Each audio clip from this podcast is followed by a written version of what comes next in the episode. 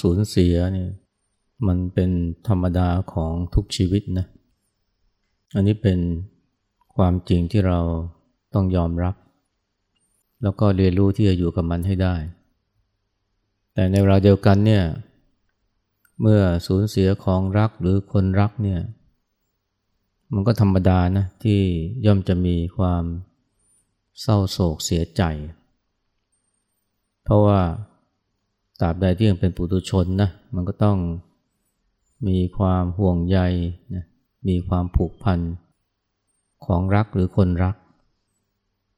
อันนี้ก็เป็นความจริงนะที่เราทุกคนก็ต้องยอมรับเหมือนกัน ดังนั้นเนี่ยเมื่อมีความพลัดพรากสูญเสียเกิดขึ้นแล้วความโศกเศร้านะตามมาเนี่ยเราก็ต้องยอมนะให้ตัวเองเนี่ย เศร้า หรืออนุญาตให้ตัวเองเนี่ยเศร้าได้ แม้เราจะไม่ชอบก็ตาม หรือว่าแม้เราจะเป็น เป็นพระ เป็นผู้ชาย หรือว่าเป็นคนที่ผ่านการปฏิบัติธรรมมา หาว่าความเศร้าเกิดขึ้นเนี่ยเราก็ต้องยอมรับ ยอมรับว่าตัวเองเศร้า เพราะถ้าไม่ยอมรับเนี่ย มันก็จะเกิดปัญหาตามมา มันเกิดความพยายามที่จะกดข่มความเศร้าหรือปฏิเสธว่าฉันไม่เศร้า ฉันไม่เศร้า ฉันไม่ข้ามครวญซึ่งก็คือการปฏิเสธความจริงหรือปฏิเสธตัวเองด้วยซ้ำถ้าไม่เศร้าก็แล้วไปนะแต่ถ้าเศร้าแล้วก็ไม่ยอมรับว่าตัวเองเศร้า เพราะว่าฉันเป็นนักปฏิบัติธรรม เพราะว่าฉันเป็นผู้ชาย หรือว่าเพราะฉันเป็นพระหรือว่าเป็นแม่ชีหรือด้วยผลอะไรก็แล้วแต่การยอมรับความจริงที่เกิดขึ้นเนี่ย อันนี้มันเป็นพื้นฐานเลยนะของการปฏิบัติธรรม แล้วก็เป็นพื้นฐานของการรับมือนะกับความทุกข์ ไม่ว่าจะมาในเรื่องของความเศร้า ความโกรธ ความอิจฉาพยาบาทหรืออะไรก็ตาม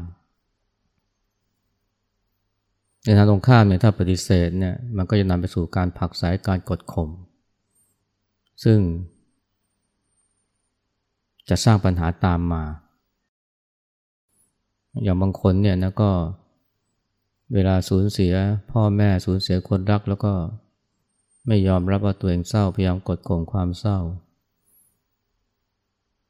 ก็ทำหน้า ปกติหรือว่ายิ้มแย้มแจ่มใส แม้กระทั่งในงานศพ แต่พอเวลาผ่านไปเป็นปีเนี่ยพอมีอะไรมากระทบสักหน่อยนะเกี่ยวกับ คนที่สูญเสียไปนี่ ก็ร้องห่มร้องไห้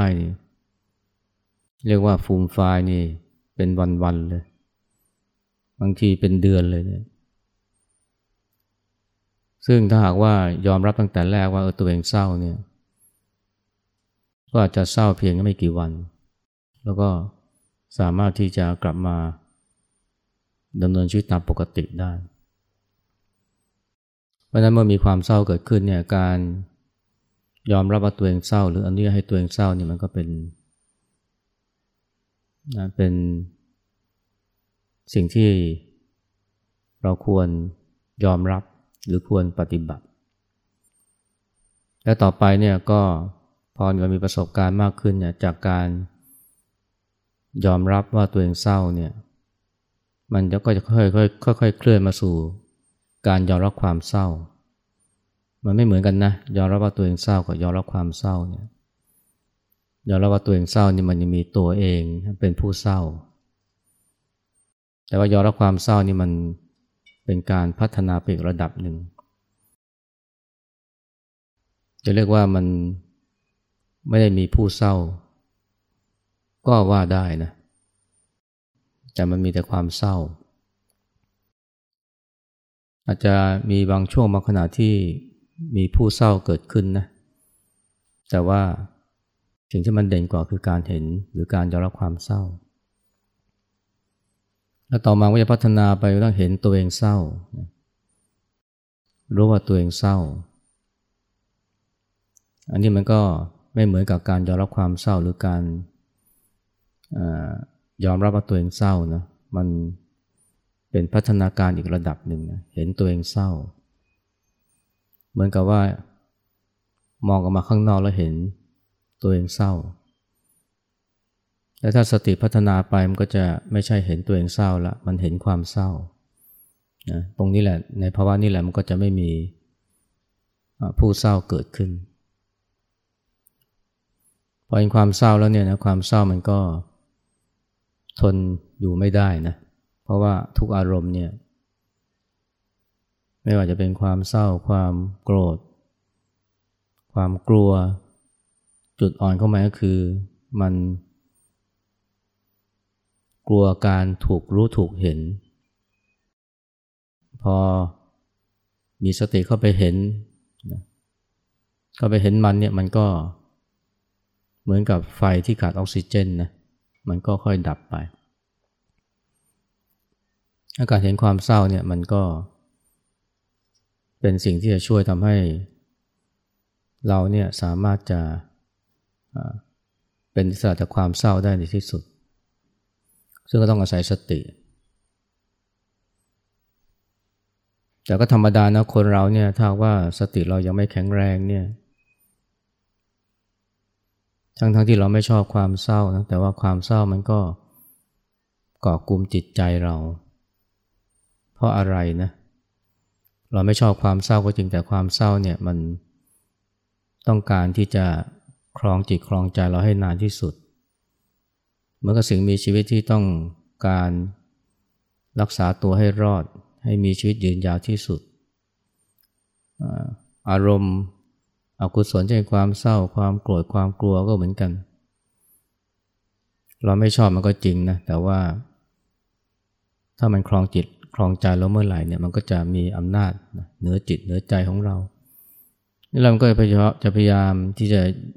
ยืดอายุมันให้ยืนยาวมากที่สุด โดยการบงการให้เราเนี่ยเรียกว่านั่งเจ้าจุกคุณคิดถึงความสูญเสียครุ่นคิดถึงคนที่จากไป หรือครุ่นคิดถึงของที่สูญหายไป อันนี้เป็นวิธีหนึ่งที่ทำให้ความเศร้าเนี่ยมันก็จะคลองจิตคลองใจเราได้นานขึ้นเรื่อยๆ หรือว่าเป็นการต่ออายุให้มัน ราะฉะนั้นก็ไม่แปลกนะ เวลามีใครมาชวนให้เราทำอะไร แม้กระทั่งชวนไปเที่ยว แต่ถ้าว่าเรากำลังเศร้าอยู่ เราก็ไม่อยากไป ไม่ใช่ไม่อยากไปเดียวบางทีขับไล่สายส่งเพื่อนที่มาชวนด้วย อันนี้เป็นเพราะความเศร้าบงการให้เราพูดจาขับไล่เขาให้ไปไกลๆมันบงการเรานะความเศร้าเนี่ย ไม่ใช่เพราะว่าเราอยากจะทำแต่ว่าเราตกอยู่ในอำนาจของมันเสียล้วแล้วมันก็รู้ว่าถ้าเราทำตามคำแนะนำของเพื่อน ความเศร้าก็จะค่อยเลือนหายไปนะ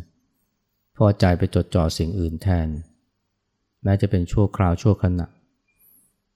ความเศร้ามันก็รู้นะถ้าหากว่าเราขืน ไปทำอย่างอื่น ลุกขึ้นมาทำโน่นทำนี่ หรือว่าไปที่นั่นที่นี่เนี่ย มันก็จะค่อยๆเลือนหายไป มันทนไม่ได้ มันยอมไม่ได้แล้วมันก็เลยสั่งเราเนี่ยให้ ไม่เพียงแต่นั่งเจ้าจุก ทั้งวันทั้งคืน แต่ยังรวมไปถึงการพูดจาขับไล่สายส่งนะ คนที่จะมาชวนให้เราทำอะไรก็ตาม ที่จะทำให้ความเศร้ามันเลือนหายไป อันนี้เราก็ต้องรู้ธรรมชาติของมัน แล้วก็ไม่ยอมตกอยู่ในอำนาจของมัน หรือปล่อยให้มันบงการนะชีวิตจิตใจของเรา ตรงนี้ต้องใช้สติมากทีเดียว แต่ว่านอกจากสติแล้วเนี่ยมันยังมีสิ่งหนึ่งที่จะช่วยได้นะคือ ความเมตตานะเมตตานี่รวมไปถึงเมตตาตัวเองด้วย ในขณะที่เราอนุญาตให้ตัวเองเศร้า เราก็ต้องอนุญาตให้ตัวเองเนี่ยพร้อมที่จะก้าวต่อไปข้างหน้าอันนี้ให้ตัวเองเนี่ยพร้อมที่จะเริ่มต้นชีวิตใหม่ ที่ไม่มีคนรัก อาจจะเป็นพ่อแม่เนี่ยอยู่กับเราแล้ว การที่ให้ตัวเองเนี่ยเดินหน้าต่อไปเนี่ย มันก็ต้องอาศัยการรักตัวเองนะอนุญาตให้ตัวเองเดินไปข้างหน้า แล้วก็ทิ้งความเศร้าไว้เบื้องหลัง แล้วมันไม่ใช่แค่ความรักตัวเองอย่างเดียวนะ ความรักที่มีต่อผู้อื่นนี่มันก็ช่วยได้เหมือนกันนะ มีสามีภรรยาคู่หนึ่งอยู่กันมา 40-50 ปีจนแก่ชรา แล้ววันหนึ่ง สามีก็ป่วยหนัก แล้วก็อาการก็สุดลงไปเรื่อยๆ จนถึงระยะสุดท้าย ภรรยานี่ก็คร่ำครวญนนะทั้งเสียใจ แล้วก็หดหู่มีวันหนึ่งก็ตัดพ้อว่าเนี่ยฉันจะอยู่ยังไง ถ้าไม่มีเธอ สามีก็ก็พูดว่าเนี่ยอยู่ได้ แล้วก็แนะนำเธออย่างหนึ่งนะ ก็คือให้มอบความรักที่มีกับเขาเนี่ยไปให้ผู้อื่นแทน ทีแรกภรรยาก็ไม่เข้าใจนะ คิดว่าเนี่ยสามีบอกให้ไปมีใหม่นะฉันจะมีใหม่ได้อย่างไรนะ ไม่ใช่มีใหม่นะ สิ่งที่สามีต้องการบอกคือว่า ให้ไปช่วยเหลือคนอื่นด้วยความรักด้วยความเมตตา แบบเดียวกับที่เคยมีให้เขา พอสามีเสียชีวิตนี่ ฝ่ายหญิงก็โศกเศร้ามากนะ ก็เรียกว่าแทบจะอยู่ไม่ได้นะ แต่ก็นึกถึงคำพูดของสามีที่แนะนำให้เธอเนี่ย ไปช่วยเหลือ คนที่เขาเดือดร้อนด้วยความเมตตาด้วยความรัก อย่างเดียวกับที่เคยมีให้กับเขาเนี่ย เธอก็เริ่มที่จะนะออกไปช่วยเหลือคนที่เดือดร้อน คนไร้บ้านบ้าง หรือว่าเด็กจรจัดบ้าง หรือว่าเด็กกำพร้า หรือว่าคนชรานะที่ถูกทอดทิ้ง แล้วเธอก็พบว่าพอเธอไปช่วยคนเหล่านั้นเนี่ยความเศร้ามันก็ค่อยๆ ลดลงไปลดลงไป จนกระทั่งสามารถจะมีชีวิตได้เป็นปกติเหมือนเดิม แล้วก็สามารถที่จะยิ้มแย้มแจ่มใสได้ เหมือนกับว่าชีวิตนะที่เคยสูญเสียไปมันก็กลับคืนมานะ หมายถึงความมีชีวิตชีวา อันนี้ก็คล้ายกับเรื่องของผู้หญิงคนหนึ่งนะ ซึ่งก็อายุก็ห้าสิบกว่าแล้ว เกือบจะหกสิบแล้ว สูญเสียสามีที่อยู่กันมานาน สามีเป็นโรคมาลาเรีย มาลาเรียนี่มันก็โรคคนคนจนนะ ไม่ไม่นานหลังจากนั้นไม่นานนะก็สูญเสียลูกชายคนเดียวจากอุบัติเหตุรถยนต์ พอสูญเสียสองคนเนี่ยเชื่องเธอก็เหมือนกับว่าไม่เหลืออะไรแล้ว แล้วก็ไม่รู้จะอยู่ไปทำไม วันแต่ละวันผ่านไปอย่างว่างเปล่า นอนก็นอนไม่หลับ แล้วก็ไม่สามารถจะยิ้มได้อีกเลย พอชีวิตรู้สึกว่างเปล่าเนี่ยก็คิดถึงการฆ่าตัวตาย เพราะไม่รู้จะอยู่ไปทำไมแล้ว แต่ก็หักข้ามใจไม่ทำอย่างนั้นแล้ววันหนึ่งเนี่ยนะเดินกลับจากที่ทำงาน เธอเป็นพนักงานทำความสะอาด จากที่ทำงานเดินกลับไปบ้านเนี่ย ตอนนั้นก็ค่ำล้ว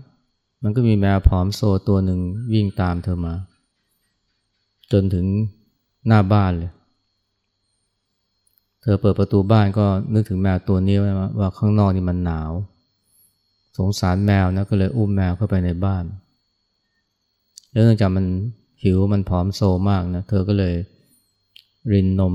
นะให้มันกิน มันก็เลียนนมจนหมดจานเลยนะ พอมันเลียนนมหมดจานมันก็มีความสุขมันก็มาพันแข้งพันขาเธอ เธอเห็นก็เอ็นดูนะ แล้วก็ยิ้ม แล้วก็ฉุกใจ ขึ้นมาว่าเนี่ยเอ๊ะฉันยิ้มไม่ได้นี่นานแล้วนะ นี่เป็นครั้งแรกที่ฉันยิ้มได้ในรอบหลายเดือน แล้วเธอคิดต่อไปว่า ถ้าการช่วยแมวผอมโซเนี่ยมันทำให้ฉันยิ้มได้ ถ้าฉันไปช่วยคนที่ทุกข์ยากเนี่ยให้มีความสุข ฉันก็น่าจะมีความสุขด้วยเหมือนกัน แล้วตั้งแต่นั้นมาเนี่ยเธอก็นะวันรุ่งขึ้นเนี่ยเธอก็ไปเยี่ยมเพื่อนบ้านที่ป่วย แล้วก็หาของนะ ของกินไปให้เขาขนมปัง เพื่อนเนี่ยพอเห็นเธอมาเยี่ยมเนี่ยเขาก็ยิ้มมีความสุข เธอเองเขายิ้มเธอก็พลอยมีความสุขไปด้วย แล้วเธอก็ได้รู้ว่าโอ้การช่วยคนมีความสุขนี่ก็ทำให้เรามีความสุขนะและนับแต่นั้นมาเนี่ยเธอก็ตั้งใจนะทุกวันเนี่ยเธอก็จะทำดีเพื่อช่วยเหลือคนเนี่ยอย่างน้อยหนึ่งคน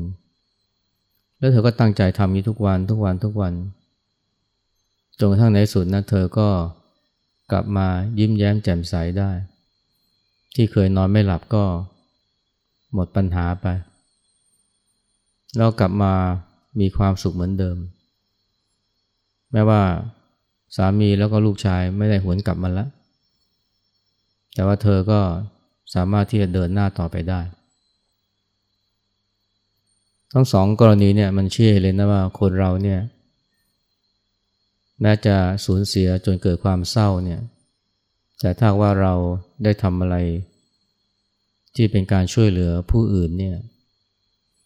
มันก็ช่วยบรรเทาความเศร้าได้ เหมือนกับเป็นการเยียวยาจิตใจ อันนี้เพราะว่าพอเราช่วยคนอื่นให้มีความสุขเนี่ยเราเองก็พลอยมีความสุขไปด้วย และความสุขเนี่ยมันก็ไปไปทดแทน หรือไปขับไล่ความเศร้าในใจนะให้เลือนหายไปทีละน้อยทีละน้อย เหมือนกับน้ำดีเนี่ยที่มัน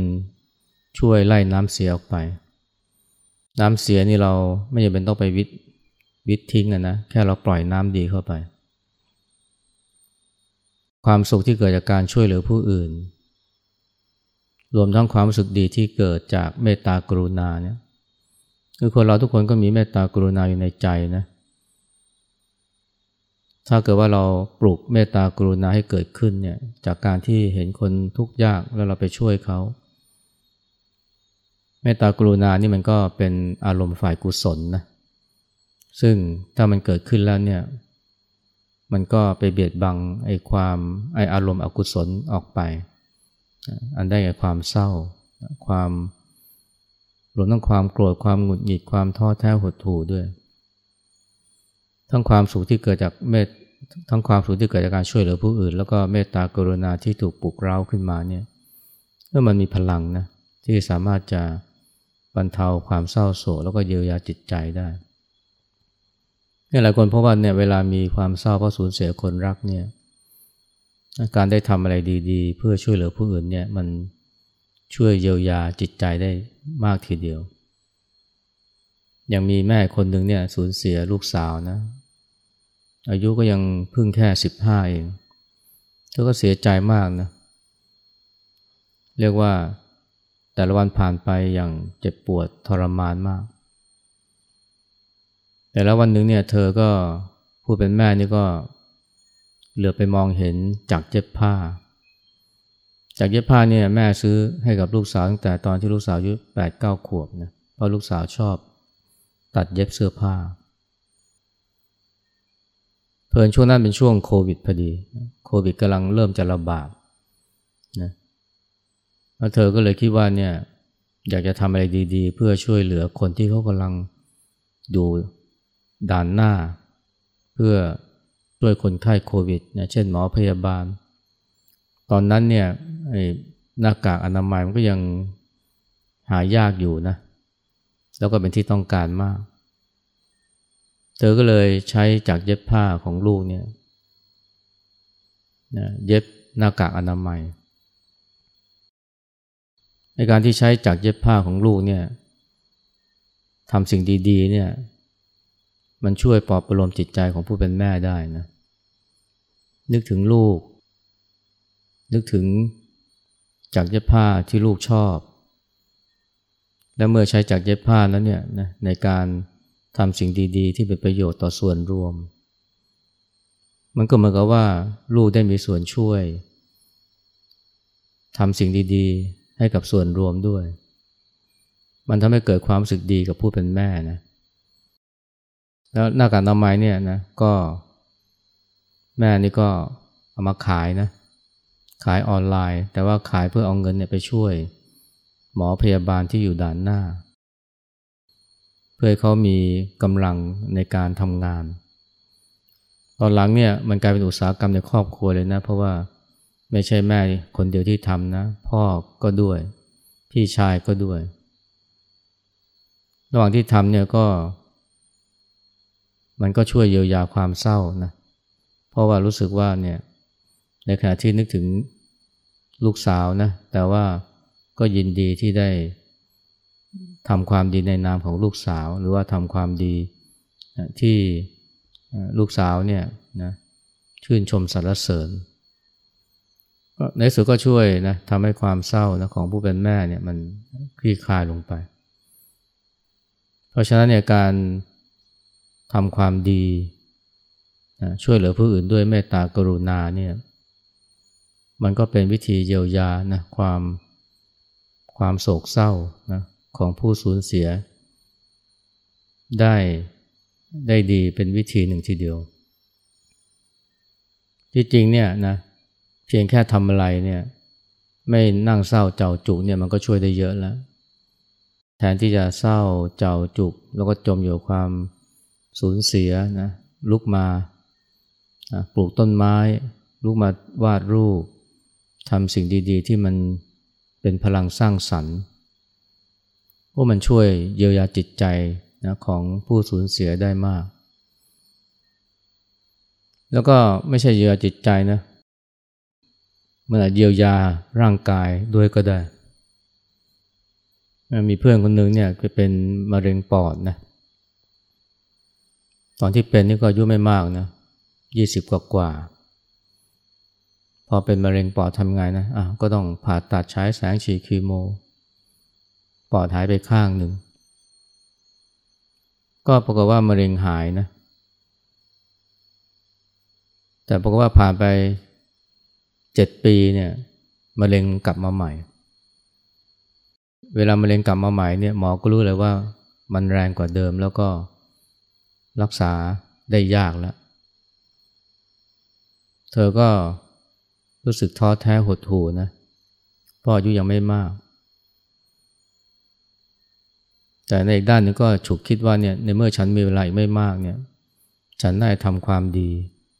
ที่ผ่านมานี่ฉันทำแต่ หาเงินหาทองทำเพื่อตัวเองนะรู้สึกชีวิตเนี่ยที่ผ่านมาไม่มีคุณค่าเลย ในขณะที่ยังมีเวลาเหลืออยู่ไม่มากก็อยากทำให้ชีวิตมีคุณค่าขึ้นมา ก็เลยไปเป็นจิตอาสา ให้กับโรงพยาบาลแห่งหนึ่งนะแล้วก็เธอก็เธอก็เน้นนะเป็นจิตอาสาให้กับเด็กที่ป่วย ป่วยติดเตียง ป่วยในระยะท้ายหรือป่วยด้วยโรคร้าย เธอไม่เคยทำมาก่อนนะแต่พอทำเนี่ยก็เริ่มเริ่มติดใจนะเพราะว่าทำแล้วมีความสุข ก็ทำเป็นปีเลยนะ แล้วพอไปตรวจสุขภาพปรากฏว่ามะเร็งมันหายไป เธอก็ประหลาดใจมาก แล้วก็ผ่านมาจนถึงวันนี้ก็สิบกว่าปีแล้วนะมะเร็งก็ไม่หวนกลับมาอีกเลยแล้วก็มานึกใครควรว่าเอ๊ะมันมีเหตุปัจจัยอะไรที่ทำให้มะเร็งหายไป แล้วก็พบว่าเนี่ย มันก็คงมีอยู่อย่างเดียวนะ นั่นคือการที่เธอเป็นจิตอาสา เพราะว่าตอนนั้นเนี่ยเธอก็ไม่ได้กินยาหรือรับการรักษาพยาบาลอะไรอีกเลยนะเพราะว่ารู้ว่ามันไม่มีประโยชน์แล้ว แต่สิ่งที่เธอเชื่อว่าเนี่ยทำให้หายจากมะเร็งเนี่ยก็คือ การที่เธอไปเป็นจิตอาสา เธอก็ถึงกับผู้วันจิตอาสาที่เป็นคีโมขนาดเอกนะ จริงเนี่ยไอการที่เธอทำจิตอาสาเนี่ยมันเป็นการกระตุ้นปลุกเมตตากรุณาให้เกิดขึ้นในใจ และเมตตากรุณาเนี่ยมันก็คงจะมีส่วนนะที่ช่วยกระตุ้นภูมิคุ้มกันในร่างกายของเธอ ภูมิคุ้มกันเนี่ยพอมันถูกกระตุ้นนะมันทำงานที่ดีขึ้นมันก็ไปจัดการกับมะเร็ง เซลล์มะเร็งในปอดของเธอ ให้หายไปทีละนิดทีละนิดจนหมดได้ ทั้งเมตตากรุณาที่ถูกปลุก แล้วก็ความสุขที่ได้รับนะจากการเป็นจิตอาสานี่มันก็มีอนุภาพมากนะ อันนี้ก็คงจะเป็นคำอธิบายนะว่าทำไมนะมะเร็งเนี่ยมันหายไปจากปอดของเธอ แต่ที่แน่คือว่าไม่ว่ามะเร็งจะหายหรือไม่เนี่ยที่แน่คือว่าำแล้วมีความสุข เป็นสุขที่เกิดจากการช่วยเหลือผู้อื่น สุขที่เกิดจากเมตตากรุณาได้ถูกปลุกขึ้นมาเพราะนั้นไม่ว่าเวลาเรามีความเศร้าโศกเสียใจหรือว่ามีความทุกข์อะไรเนี่ยอย่าลืมนะเมตตากรุณาเนี่ยมันมีพลังมาก รวมทั้งการที่เรามีสตินะยอมรับความทุกข์ที่เกิดขึ้น อนุญาตให้ความทุกข์มันเกิดขึ้นได้ และมีสติจนกระทั่งนะไม่ใช่เห็นว่าตัวเองเศร้านะแต่ว่าเห็นความเศร้า อันนี้มันก็จะช่วยเสริมให้เกิดพลังในการเยียวยา ซึ่งอาจจะไม่ใช่แค่เยียวยาจิตใจนะแต่สำหรับคนป่วยก็สามารถจะเยียวยากายได้ด้วยอ่าเย็นนี้พูดเท่านี้นะเอากราบพระ